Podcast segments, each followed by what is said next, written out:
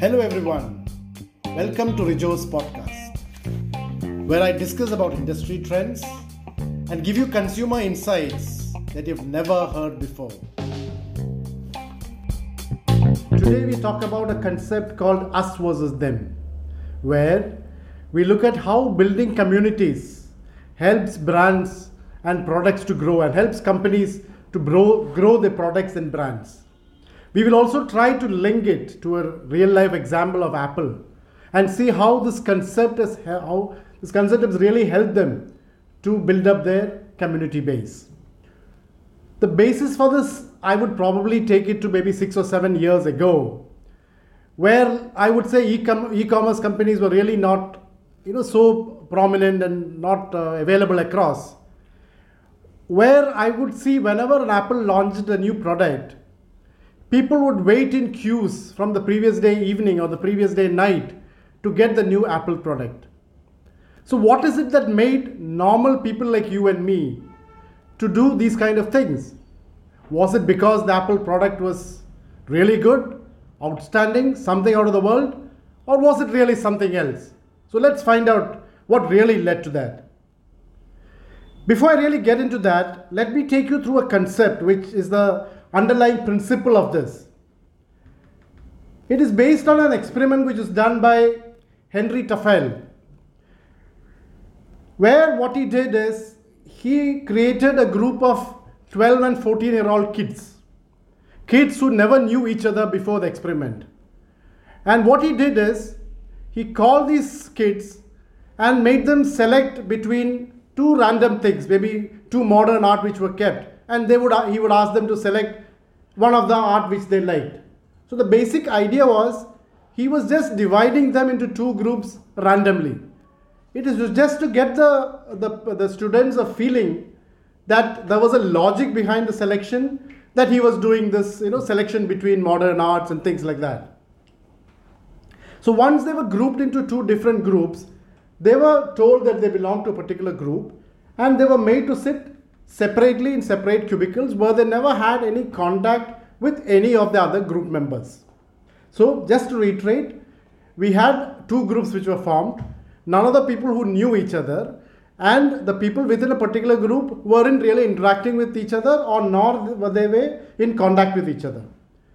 Once this was done, each team member was decided to select a particular monetary value from a table given. So the table had basically two parameters. There was what money a person from the group would get and what money a person from the other group would get. So if you selected a combination, a member from your group would get X money and the person from the other group would get Y money. So the table was divided in such a way such that the right side, let us say my group member would get 20 rupees and the person from the other group would get 25 rupees. Once you moved from the right to the center, the difference between your group and the other group narrowed. Also, the amount that your group member would get, that also reduced. So, if you really wanted to ensure that your team member got the maximum money, you would have to select something towards the right of the table. But if you selected something on the right of the table, the person from the other group would end up getting more money than your team member. Once you came to the center of the table, both team members would get almost an equal amount. So if I select something in the center of the table, my team member would get 12 rupees and the person from the other team member, the other team would also get 12 rupees.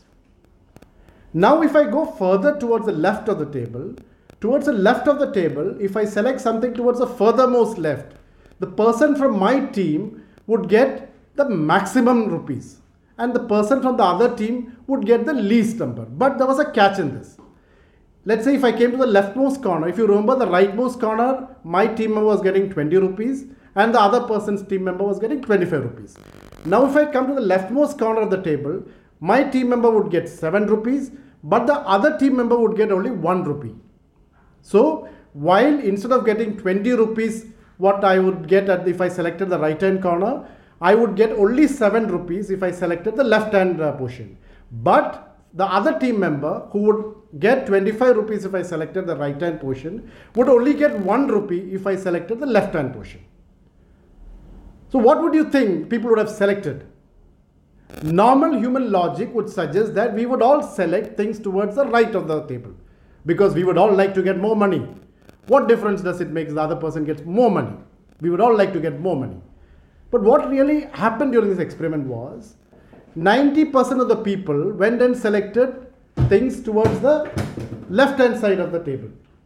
And out of these people also 80 to 90% selected the furthermost left hand which was the 7 rupees for my team member and 1 rupee for the other team member.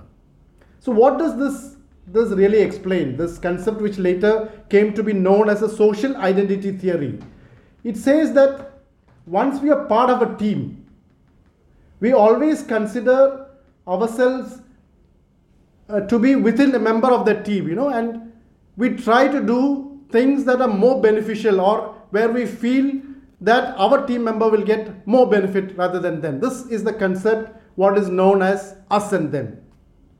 We'll talk about the Apple example in my next podcast. Till then, keep listening. Thank you.